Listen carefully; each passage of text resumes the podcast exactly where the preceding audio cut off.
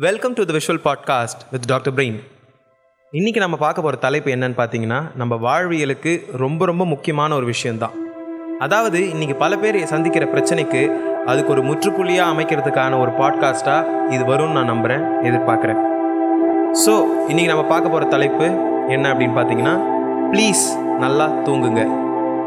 முழுசாக கேட்பீங்கன்னு நான் நம்புகிறேன் தூக்கமில்லாமல் வாழ்வதெல்லாம்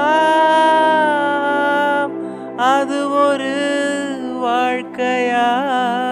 யோசி நண்பா.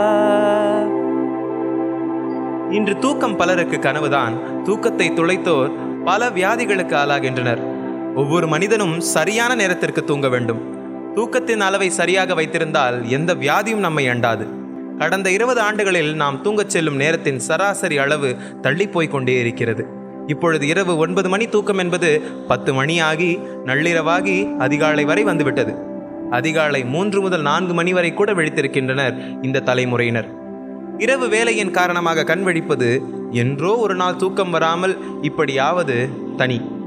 இரவு தூக்கம் தள்ளி போவதற்கும் நோய்களின் வருகைக்கும் நேரடி தொடர்பு உண்டு.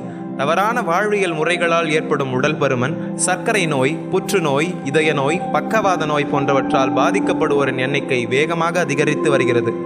இரவு தூக்கம் தாமதமாகவும் தூக்கம் வராமல் இருப்பதற்கான காரணங்களை பின்வருமாறு அறியலாம்.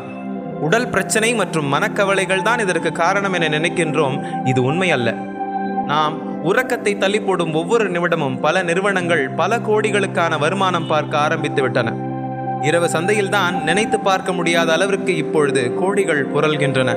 இரவு சந்தை என்பது முழுக்க முழுக்க டிஜிட்டல் சந்தையாகும். அதிகரித்து வரும் காஸ்ட் ஆஃப் லிவிங் மற்றும் குடும்ப கடமைகளை சமாளிக்க தனக்கு பிடிக்காத வேலைகளும் செய்தாக வேண்டும் என்ற நிலைமை. அதுவும் தொழிலாளர் சட்டத்தை மதித்து எட்டு மணி நேர வேலையெல்லாம் கிடையாது. குறைந்தது பத்து மணி நேரம் உழைக்க வேண்டும். அதிலும் டார்கெட்டை வேற எட்டி பிடிக்க வேண்டும். மன உளைச்சல் தரும் இந்த வேலைகளை செய்து வெளியே வந்தால் கடும் போக்குவரத்து நெரிசல். அதில் சிக்கி சோருடன் வீட்டுக்கு வந்து விழுந்ததுமே டிவியை ஆன் செய்து விடுகின்றனர். இளம் வயதினர் மட்டுமின்றி பலரும் ஸ்மார்ட் போன்களில் ஃபேஸ்புக் வாட்ஸ்அப் என மூழ்க ஆரம்பித்து விடுகின்றனர்.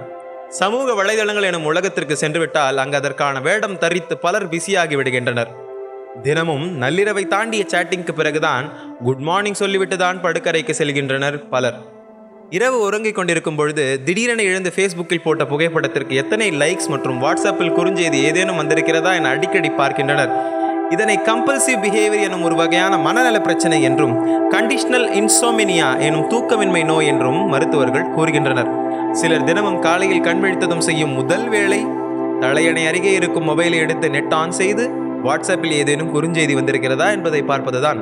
சமூக வலைதளங்களில் நாம் எந்த அளவிற்கு அடிமையாக இருக்கிறோம் என்பதை உடனடியாக உணர வேண்டிய தருணம் இது.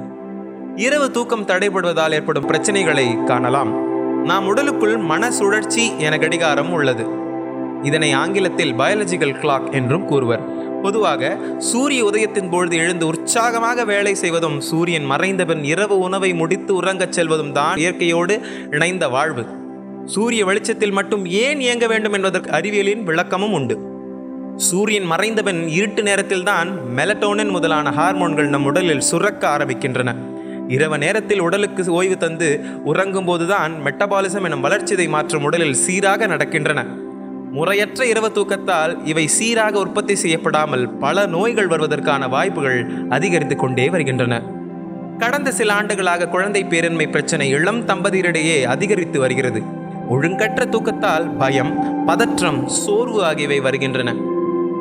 மனநலன் சார்ந்த பல பிரச்சனைகள் வருவதற்கும் இதுவே மூல காரணமாக அமைகின்றன. ஒவ்வொருவருக்கும் தூக்கம் தடைபடுவதற்கு வெவ்வேறு காரணிகள் இருக்கின்றன. பொதுவாக தூக்கத்தை பாதிக்கும் காரணி வெளிச்சம் மட்டுமே.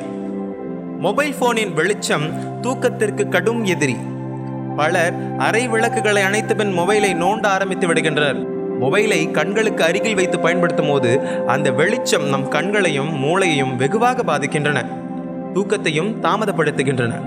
ஒவ்வொருவரும் வேலை செய்யும் நேரம் வித்தியாசப்படும். வேலைக்கேற்ப தங்களின் வாழ்வியல் முறைகளை ஆரோக்கியமான வகையில் மாற்றிக்கொண்டால் பிரச்சனை ஏதும் வராது நோய்கள் அண்டாது. பொதுவாக இரவு ஒன்பது மணிக்கு மேல் உறங்குவதும் காலை ஐந்து மணிக்குள் எழுவதும் தான் சிறந்தது. அதிக தூக்கம் எப்படி ஆபத்தானதோ அதே போலத்தான் குறைந்த தூக்கமும் ஆபத்தானது. அனைவருக்கும் எட்டு மணி நேர தூக்கம் மிக மிக அவசியம். தூங்க வேண்டிய நேரத்தில் தூங்காமல் விட்டுவிட்டு பிற்காலத்தில் நோய் வந்த பிறகு தூக்க மாத்திரை போட்டு தூங்க முயற்சிப்பது முட்டாள்தனம். அது நடக்காமல் பார்த்து கொள்ளுங்கள் என் அன்பு நண்பர்களே.